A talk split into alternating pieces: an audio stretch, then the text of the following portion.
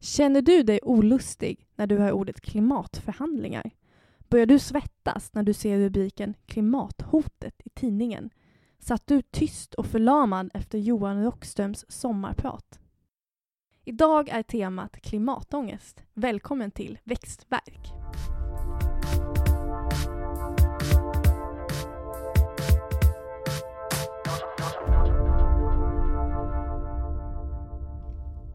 Ja, dagens tema är ju då klimatångest och det är väl någonting som vi båda känner oss, ja men liksom när man hör ordet så känner man bara ja, eller vad säger du Petra, har vi klimatångest? Har du klimatångest? Jo men jag har nog faktiskt lite klimatångest. Men samtidigt så har jag nog faktiskt inte så mycket som jag önskar. Eller ibland tycker jag att man hamnar i situationer eller i, med människor som man, där många har väldigt mycket klimatångest. Och eh, då kan jag nästan känna mig lite skamsen att jag inte har Att det blir någon slags motpol till dem då, tänker du? Ja, Också? eller så här, ja, det är klart jag kan få lite klimatångest när man ser typ någon eh, dokumentär eller någon, hör någon föreläsning där någon bara, det kommer gå, Domedagen. ja, men kommer gå åt helvetet. Då kan jag liksom få lite så här ont i magen. Men annars så tror jag att det finns andra grejer som jag också har kanske lite mer ångest över till och med klimatet. Mm.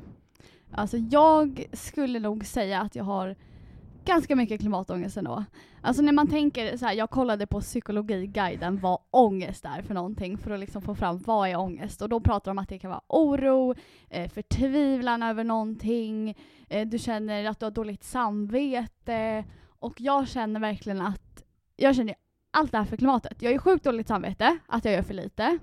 Jag känner mig sjukt förtvivlad över att det inte händer någonting. Och sen har jag jättemycket oro. Vad kommer hända? Vad kommer hända för mina barn och deras framtid? Och, så att, ja, jag känner nog ändå, fan alltså. Men jag är lite så här, jag vet inte, det blir lite jag vet inte, det känns som att det är ganska långt bort det här med klimatet. Och för mig så tänker jag att det löser sig. Jag vet inte om det är för att jag är ganska positiv till mig, att det, vi kommer klara det.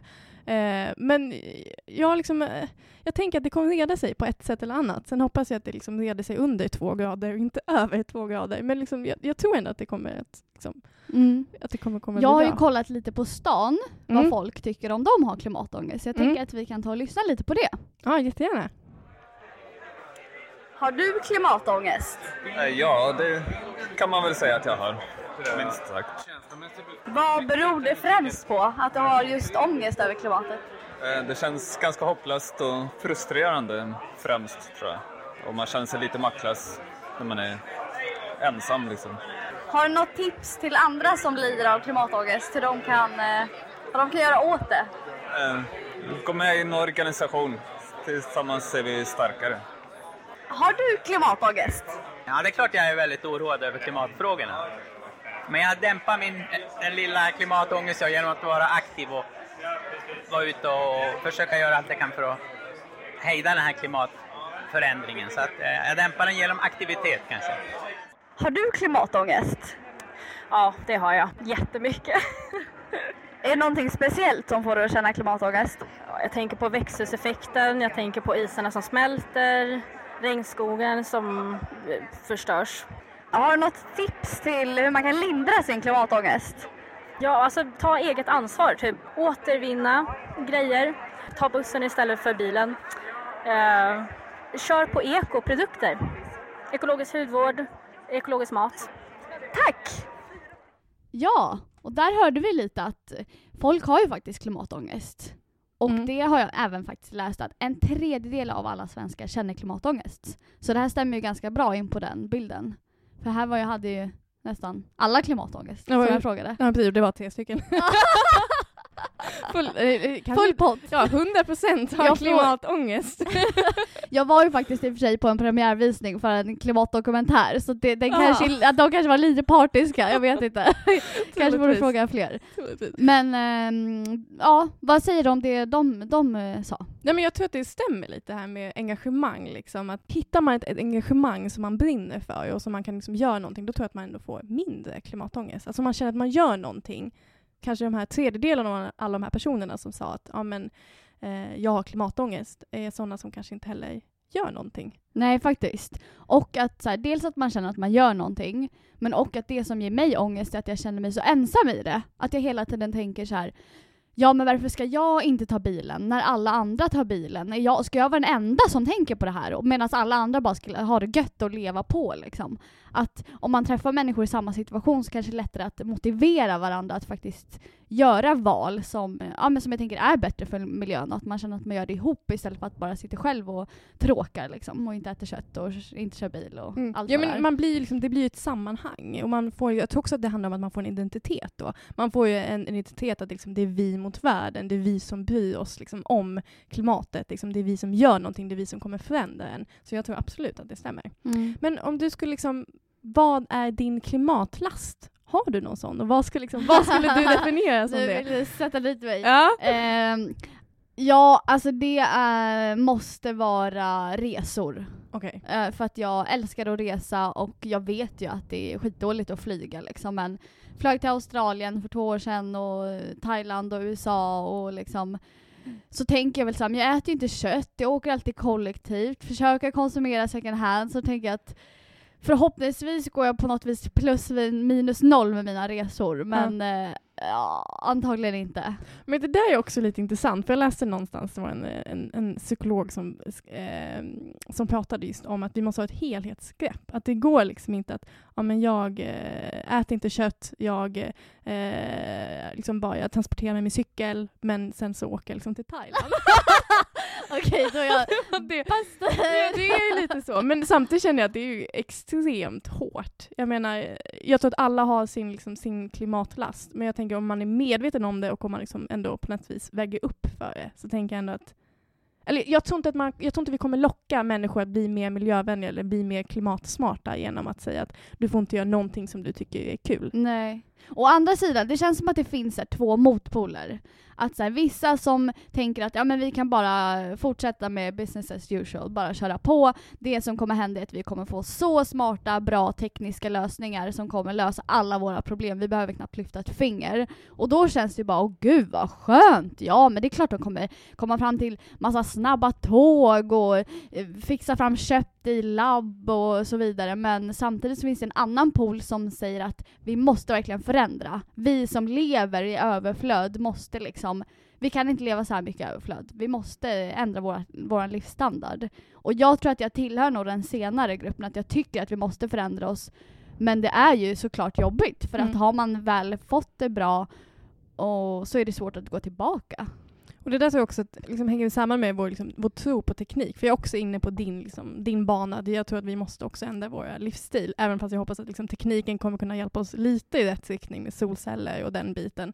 Men jag tror mycket att den här tron på tekniken, att det kommer lösa sig, är bara helt absurd. Det är ju på något vis liksom den höga tekniken och den höga energin som vi är beroende av idag som faktiskt har satt oss i den här situationen. Så att då tror jag att liksom samma bov som satte oss här ska kunna rädda oss Verkligen. känns lite eh, liksom, ja, dumt faktiskt. Och det känns lite som att de, alltså nu ska man inte dra alla över en kam så, men de som förespråkar tekniken känns som att det är de som gynnas av att vi har det här systemet vi har idag.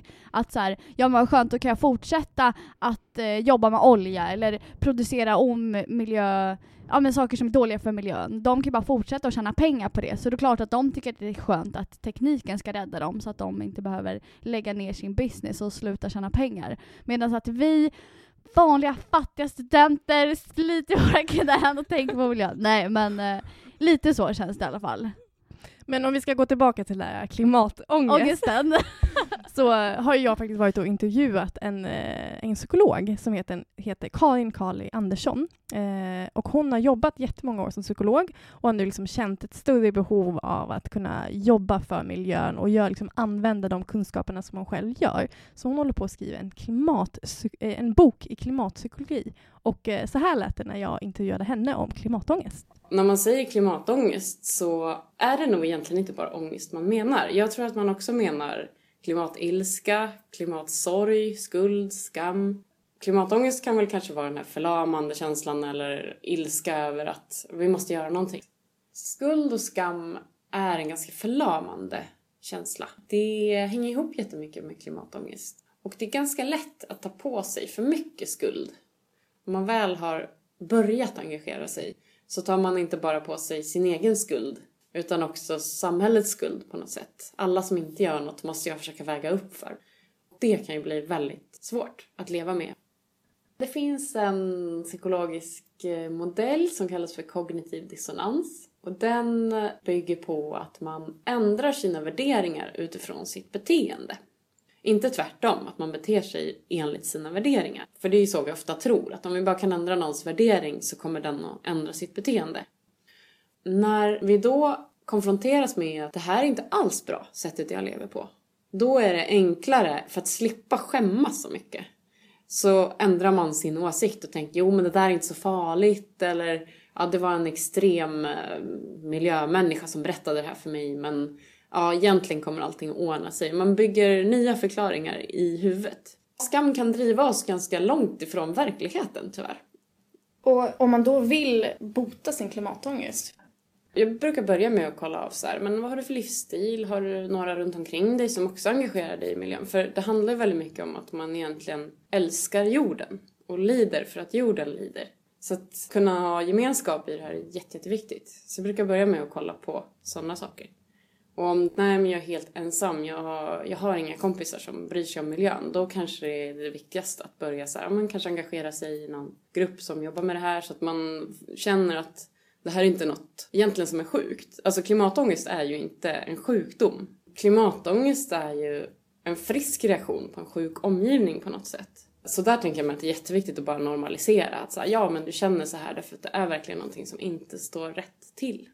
Det är många miljöaktivister också som har mycket klimatångest. Och då kan ju det mer handla om så här, vad händer med dig? Blir du förlamad av det eller blir det att du överpresterar och bränner ut dig? Och hur hittar man balans och vad ska man göra med alla de här svåra känslorna som är inuti en?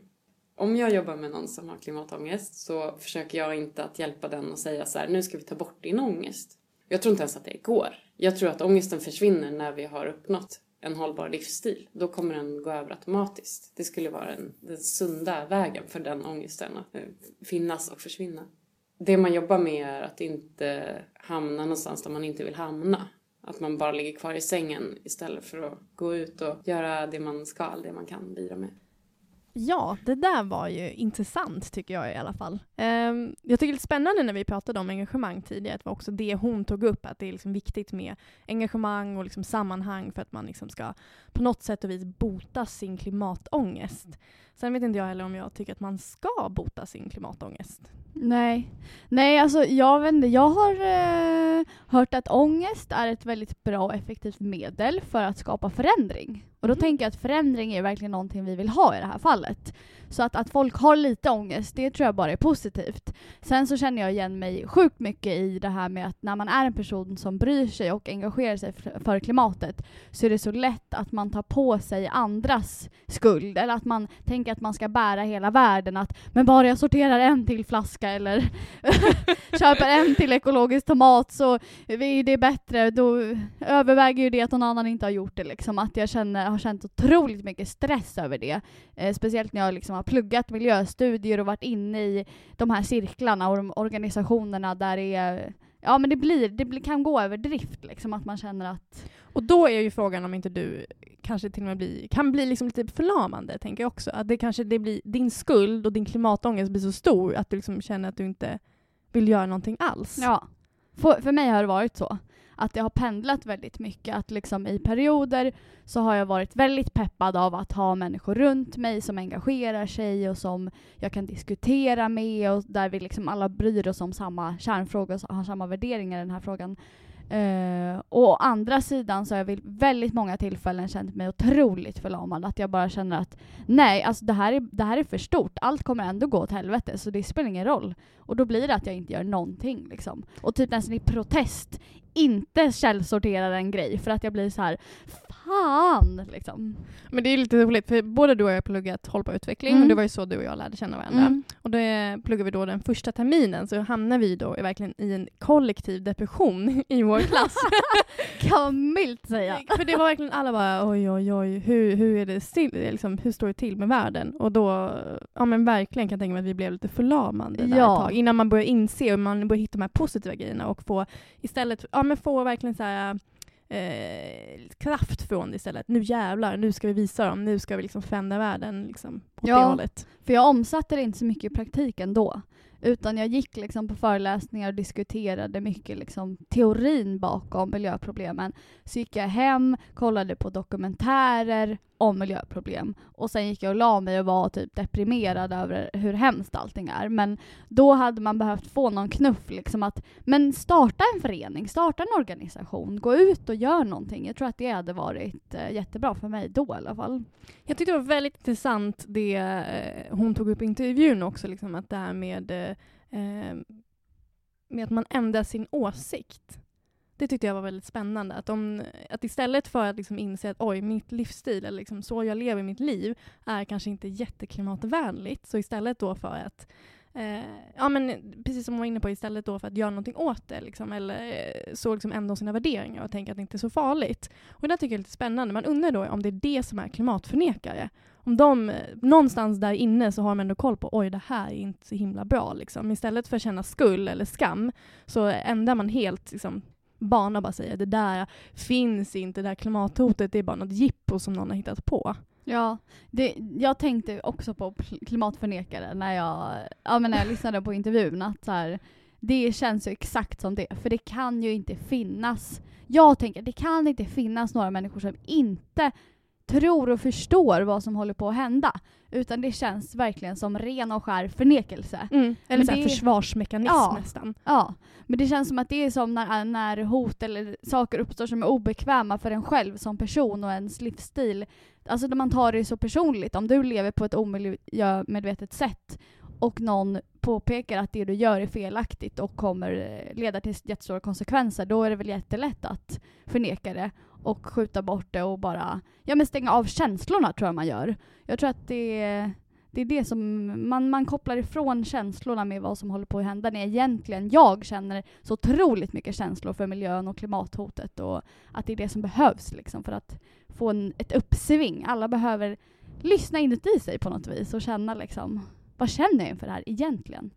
Men jag tycker det är lite spännande också i relation till just det här för klimatförnekare och den här debatten som pågår. Liksom, är det mänsklig aktivitet som har gjort att vi har kommit med, i den här situationen? Och jag tycker den är bara så extremt idiotisk. För det är verkligen bara och. Alltså spelar det någon roll om det är mänsklig aktivitet som har gjort att vi är här eller inte? Liksom, det är ju någonstans är ändå de problemen vi står inför att vi måste liksom, ändra vårt sätt att leva nu. Skitsamma om det är liksom, vem som har Egentligen skitsamma vem som har skapat, problem. Skapat det. Ja, och nu vet vi ju, enligt forskning är det så här 99,999% säkerhet att det är på grund av mänsklig aktivitet. Så det känns som att, att det inte skulle vara det, känns ganska otrovärdigt.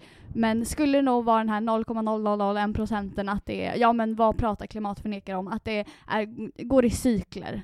Att det här skulle kunna vara en varmare period på jorden. Ja, men, och då undrar man ju till de här klimatförnekarna då, liksom, vad, aha, ska vi inte göra någonting åt det då? Liksom, vi ser att vi ändå är på väg någonstans där liksom, det är inget bra, det blir inte trevligt där ovanför två grader. Liksom. Eh, alltså ska vi ändå, alltså istället för att liksom, fokusera debatten på om det, in, om det är liksom, mänsklig aktivitet eller inte, ska man inte då fokusera på vad kan vi göra Vad kan vi istället? göra? Ja.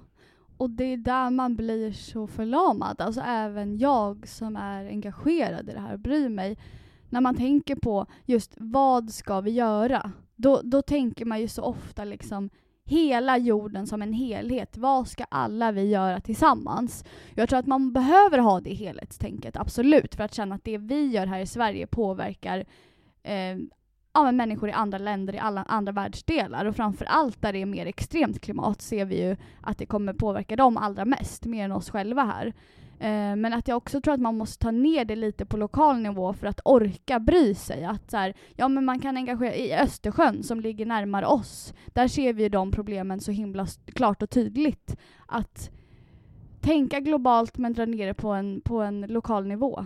Mm, och liksom mer, vad kan jag göra? Och Ja. ändå liksom, ibland tror jag också många, ja men skitsamma om jag handlar ekologiskt eller skitsamma om jag tar cykeln. Det kommer inte spela någon roll i stor, liksom, vad lilla jag gör är liksom, det kommer inte spela någon roll. Men då tar man ändå bort sitt eget ansvar, vad man har liksom, i den Ja. här diskussionen. Jag tror att verkligen om alla skulle liksom inse att vi alla har ett ansvar och vi alla kan hjälpa till, då tror jag att vi skulle få en mycket mer positiv effekt. Jag tycker det är sjukt häftigt att i Holland så har, cyklar man ju sjukt, sjukt mycket. Och då är det så att åtta av tio holländare cyklar liksom åtminstone en gång per vecka. Och var tredje resa i Holland sker på cykel. Ja, det är bra jobbat och det är verkligen Holland. bara wow! Mm. 60% av alla resor i Amsterdam sker med cykel. Ja, jag läste, vad var det igår, att vi hade ju fått en cykelmiljard tilldelat oss att eh, ja, men vi ska cykla mer och bygga säkrare cykelvägar i Sverige, men att 700 miljoner har ännu inte använts ur den här potten, och det var 2010 eller någonting sånt som den tilldelades till cykel, ja men förbättra cyk cykelmöjligheterna. Och det känns bara så himla, jag vet inte, det känns i fel riktning. Mer cykelbanor. I Danmark har de också som nästan små minimotorvägar för cyklar. Det känns som det rätta. Samtidigt så vill jag så här, ja alla behöver ta sitt ansvar. Om alla liksom levde, tog cykeln istället för bilen, åt mindre kött, konsumerade mindre, reste mindre, då skulle vi verkligen se en förändring. Och jag menar, jag kan tycka att det är inte så svårt och på samma gång så får vi inte lägga allt ansvar på individ, individnivå. För det är det som håller på att hända nu känner jag. Att vi individer går och har ångest. Vi kanske, man försöker och tragglar sig fram och man återvinner och försöker ändå tänka på att köpa ekologiskt. Och det tycker jag är jättebra. Det är en jättepositiv utveckling. Men vi behöver samtidigt se att det sker en förändring bland politiker. De behöver tänka mer långsiktigt. Det, det går inte att, ja, det, vi behöver tillväxt idag, det här behöver vi idag, men vi behöver också tänka på imorgon och dagen efter det och år efter det. det, det att lägga det på individnivå blir på något vis att blunda för problemen också. Jag håller med dig, men jag tror också att om man lägger på individnivå så tror jag också att politikerna kommer att märka att det skapas liksom en opinion i samhället att det här, de här frågorna är ändå viktiga. Och man hoppas ju liksom att nu inför liksom COP21 och det är liksom klimatförhandlingarna i Paris nu i december, att det liksom, vår opinion och vad vi kan liksom skapa som allmänhet också påverkar de här politikerna och påverkar liksom även fast det blir väldigt abstrakt nivå, liksom hela världssamfundet och att man liksom kommer till det här bindande avtalet som vi alla så desperat liksom längtar efter på något vis. Bindande avtalet. Som aldrig blir av och som inte kommer bli av nu i Paris heller. För Du tror inte det? Nej, det tror jag faktiskt inte. Jag, jag är sjukt eh, neg- alltså deprimerad när jag tänker på klimatförhandlingarna. Jag hoppas att det ska bli ett bindande avtal. Jag tror att det är det som krävs för att det faktiskt ska hända någonting riktigt och stort.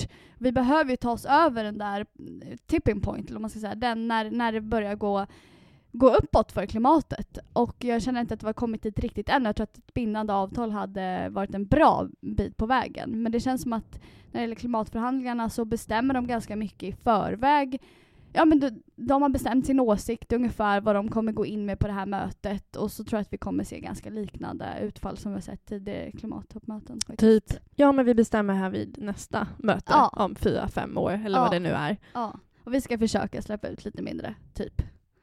Ja, det är ju det är himla sorgligt när man liksom hör det och får höra sånt. Men jag, alltså egentligen tror jag inte att det spelar så... Eller okej, okej, absolut. Skulle politikerna liksom fatta att vi skulle få ett bindande avtal nu i COP21, då tror jag alltså, att det verkligen skulle få konsekvenser för oss. Men jag tror samtidigt att mycket av de förändringar som sker, sker ändå på liksom, individnivå, sker liksom också en, även på liksom, i företagsnivå. Jag tycker ändå att man märker att det finns flera liksom, bra företag där ute som, som tar sitt ansvar och som jobbar aktivt med det här.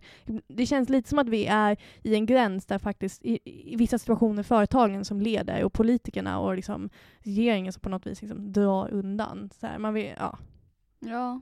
Jo men jag tycker det händer jättemycket och man märker liksom fler och fler företag som vill bli miljöcertifierade och ja men försöker verkligen dra sitt strå till stacken. Samtidigt så man måste ju förstå att de vill ju såklart tjäna sina pengar och gå runt på det de gör. Liksom. Det är ju, har du ett företag så är det ingen välgörenhet du sysslar med utan du vill ju ändå tjäna dina pengar. Så därför måste man, jag vet inte, jag tror ändå att det här med tekniken som vi pratade om innan, att jag tror inte att tekniken kommer rädda oss, men jag tror att det är en bra väg att gå tillsammans med att vi på individnivå ändrar vår våran levnadsstandard. Att Ja men elbilar och du kan bygga hus som är miljöcertifierade helt från grunden. Det finns så himla många vägar att gå och tillsammans tror jag att det kommer bli en bra lösning. Eh, men jag tror framför, ja precis som du säger det här med att det krävs eh, engagemang från individer och att det kommer sprida sig som en löpeld. Som vi har sett tidigare engagemang eh, när det varit liksom fredsrörelser och och så vidare. Då har det verkligen byggts upp på gräsrotsnivå och jobbat sig uppåt och så har vi fått en förändring det jag också tycker att vi ser, det, det är att det är ett ökat engagemang från individer. Om vi tar typ Rockström sommarprat till exempel, som har varit det mest nedladdade och lyssnade på i sommar. Och jag tycker att det har varit fantastiskt många bra pratare. Och då blir jag ändå wow, att just hans program har blivit mest nedladdat. Har du lyssnat på det? Ja, alltså nu, oj, handen på hjärtat. Eh, Jag lyssnade tio minuter.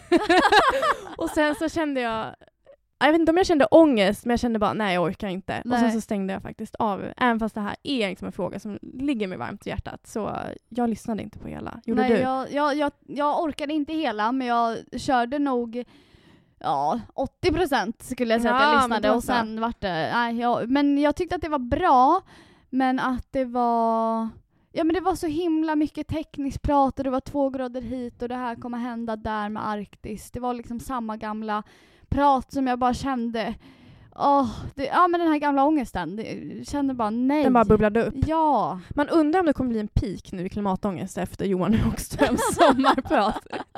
Men sen fick han in vissa fina grejer när man lyssnade vidare. Att han pratade att han ja, men var en medmänniska och som medmänniska så, ja, vad hur han ställer sig till det här och att, ja men det blev ändå lite, lite känslosamt. Jag tror att det var det jag saknade. Att det var så rationellt och uppstyrt. Att det jag gillar med sommarprat är att de är just så personliga Mm. och känslosamma. Att man, man blir så otroligt berörd när man lyssnar på det. Och det, jag blev inte så berörd av hans sommarprat. Men det har ju uppenbarligen många andra blivit verkar det som. Så det känns ju positivt. Ja, för det handlar mycket om, liksom, om man vill till en förändring, så tänker jag också handla mycket om att just liksom Ja men dra efter människors känslor. Att man liksom, ja men här, det här är en ny historia. Liksom. Att, man, att, man, att det är genom ens känslor som man också väcker sitt engagemang och sitt medvetande på något sätt. Men det är också liksom, eh, med, med Johans Rockströms prat undrar jag, vem är alla de här personerna som lyssnade på er? Ja, Det- men det måste ju vara alla möjliga. Är, är det människor som redan är har liksom insatta i det, eller är det människor som eh, är verkligen nördiga, eller är det några som eh, liksom bara allmänt tycker att det är jättespännande? Mm, men jag tror faktiskt att det visar på hur många som faktiskt tänker på klimatförändringar eh, och miljöfrågor överlag. Jag tycker det verkligen visar på det att vi har så många som faktiskt bryr sig, är oroliga, tänker på det här och vill lyssna. Jag tror att det är framförallt det man vill höra. Man vill få någon slags lösning eller hur, hur står det till just nu idag? Vad kan vi göra? Hur kommer det bli i framtiden? Jag tror att jättemånga tänker kring de här frågorna och att de på något vis eh, vill lyssna på han som har så pass mycket information och besitter liksom en stor kompetens inom området, att man vill åt det. Ja, han är ju lite av en rockstar, Rockström. Ehm, och jag säger bara stor applåd till alla er som lyckades eh, liksom, traggla igenom hela det här med, liksom, jag vet inte var ni var någonstans på, kanske en, en beach någonstans i Thailand. Nej, det hoppas att ni inte var. Ehm, men jag tänkte att vi skulle fortsätta lyssna på andra delen av Karin Kali Andersson, eh, klimatpsykologen som har väldigt mycket vettigt att säga. Klimathotet har under de senaste decennierna uppmärksammats i samhällsdebatten och generellt sett så är vi i Sverige väl medvetna om klimatförändringarna och vad det innebär. Hur kommer det sig att så många av oss fortsätter med det beteenden och vanor som inte är liksom klimatsmarta? En jätteviktig faktor är att det finns ingen enad front. Det finns hundratals olika röster som säger vi måste tänka på det här, vi måste tänka på det här, vi måste tänka på det här. För någon som konfronteras med så mycket olika budskap och samtidigt som en uppmuntran att du måste göra jättestora förändringar i ditt liv, kanske en del uppoffringar som du upplever i alla fall just nu, så blir det som en känsla av att det inte är värt det. Därför att man vet inte vem av alla de här hundra ska jag lyssna på? Eller vem ska jag börja med? Man vet inte heller konkreta resultat av sina förändringar. Vi behöver konkretisera allt som behöver göras. Det behöver bli enkelt förpackat. Eh, en person måste kunna prioritera. Vad är viktigast? Är det sopsortering eller flygresor? Vad ska jag ta först?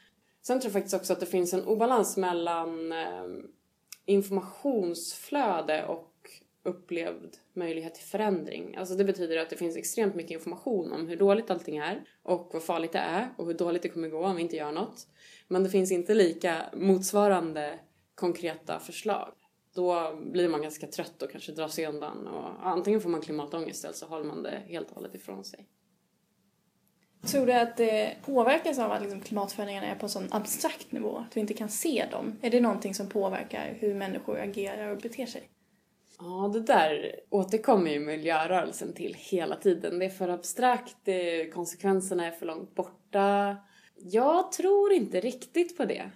Jag tror att vi är mycket bättre på att tänka långsiktigt än vad vi tror. Anledningen till att vi kanske har utvecklats så mycket som civilisation är väldigt mycket långsiktigt tänkande.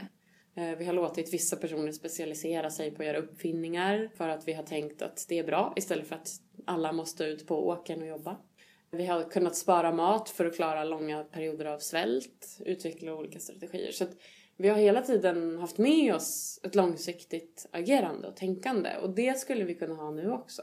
Jag tror att det mer handlar om det här överflödet av information än att det handlar om att vi är dumma och inte kan tänka i abstrakta termer.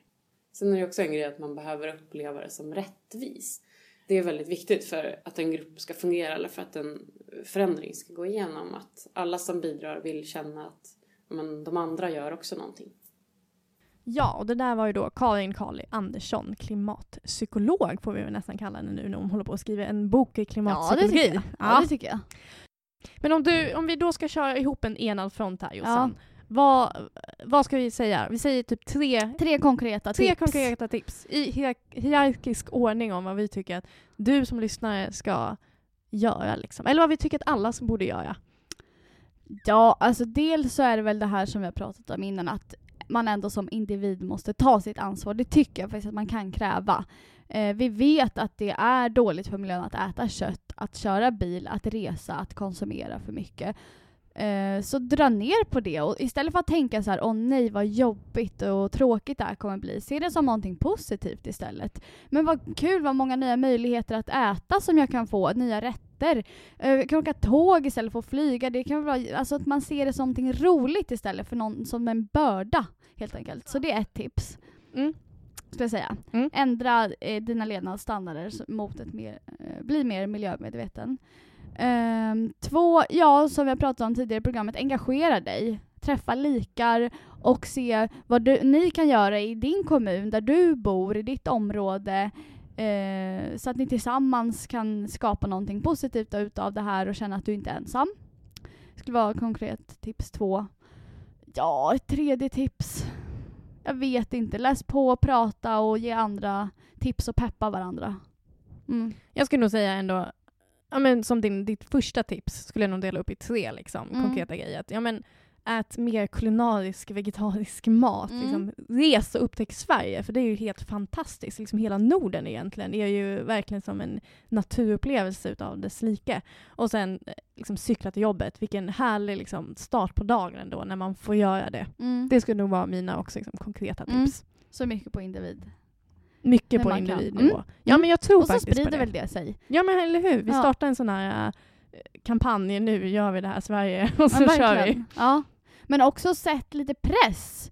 Alltså, det, det här brukar jag också bli så trött när folk säger. Men skicka brev till din politiker, sätt press på makthavarna. Men på ett sätt så tror jag att det ligger mycket i det. Att så här, sätt dig ner och skriv en mening till, till en politiker i din kommun eller i regeringen, i riksdagen. Eh, att du bryr dig om det här, att det är en hjärtefråga för dig. Ju mer, ju mer de får höra och ju mer, fler som lägger på dem så kommer de förstå att de måste ta upp klimatfrågan på debatten på, på ett mer seriöst sätt. Ja och jag vet att man brukar säga så här inom, eh, inom kommun och liksom kommunpolitiker att får de liksom tre brev, tre eller fem brev per vecka då är, liksom, då är det en folkstorm. Ja, då så. och då är det liksom, Då är du och jag och sen tre till. Eller Kom igen nu. eller så skriver vi våra namn, vi gör samma brev hela tiden fast vi skriver olika namn. Mm. Det är faktiskt Det ganska är en bra. smart det, ty- grej. det tycker jag vi ska göra. Mm. Fem, var det fem i veckan? Ja vi säger fem och så, så tar vi någon fråga, liksom någon hjärtefråga. Vi skickar bara till samma då också. Ja, ja, samma Ja. person. Och så Ja. olika underskrifter. Och lite olika formulerat men då lite så här, Och lite oh. olika åldrar kanske. Ja, så. lite Mm. olika. Agda, 64. Ja. Ja, Viktor, 12. ja. Mm. Nu blev det väldigt icke-normkritiskt här, men ändå. Ja, var det någonting mer från intervjun som du Från kände? intervjun som jag tänkte på. Eh, ja, jag kommer att tänka på att i, i många rörelser man kom, ser genom tiderna, det kan vara eh, att man var emot kriget i Vietnam, det kan vara Black Power-rörelsen, eh, då har man oftast haft en, en bov och ett offer. att det är väldigt lätt att peka ut. Liksom, vem är det som gör fel och vilka är det som drabbas av det här och hur kan vi förändra det här? Men i miljöproblemen så är alla bovar och alla är offer. Så jag tror att det blir väldigt svårt. Att jag själv känner mig verkligen som ett offer. Att jag, men jag kämpar ju på men samtidigt så vet jag att jag åker på mina resor och då är jag ju boven i det här. Så att jag tror på något vis att vi måste, ja jag vet inte hur vi ska lösa det men det var, det var bara en tanke som jag fick när jag Ja lyssnade men, det på intervjun. ja men det var ju det hon pratade om, rättvis. Att man Mm. måste känna att det är rättvist.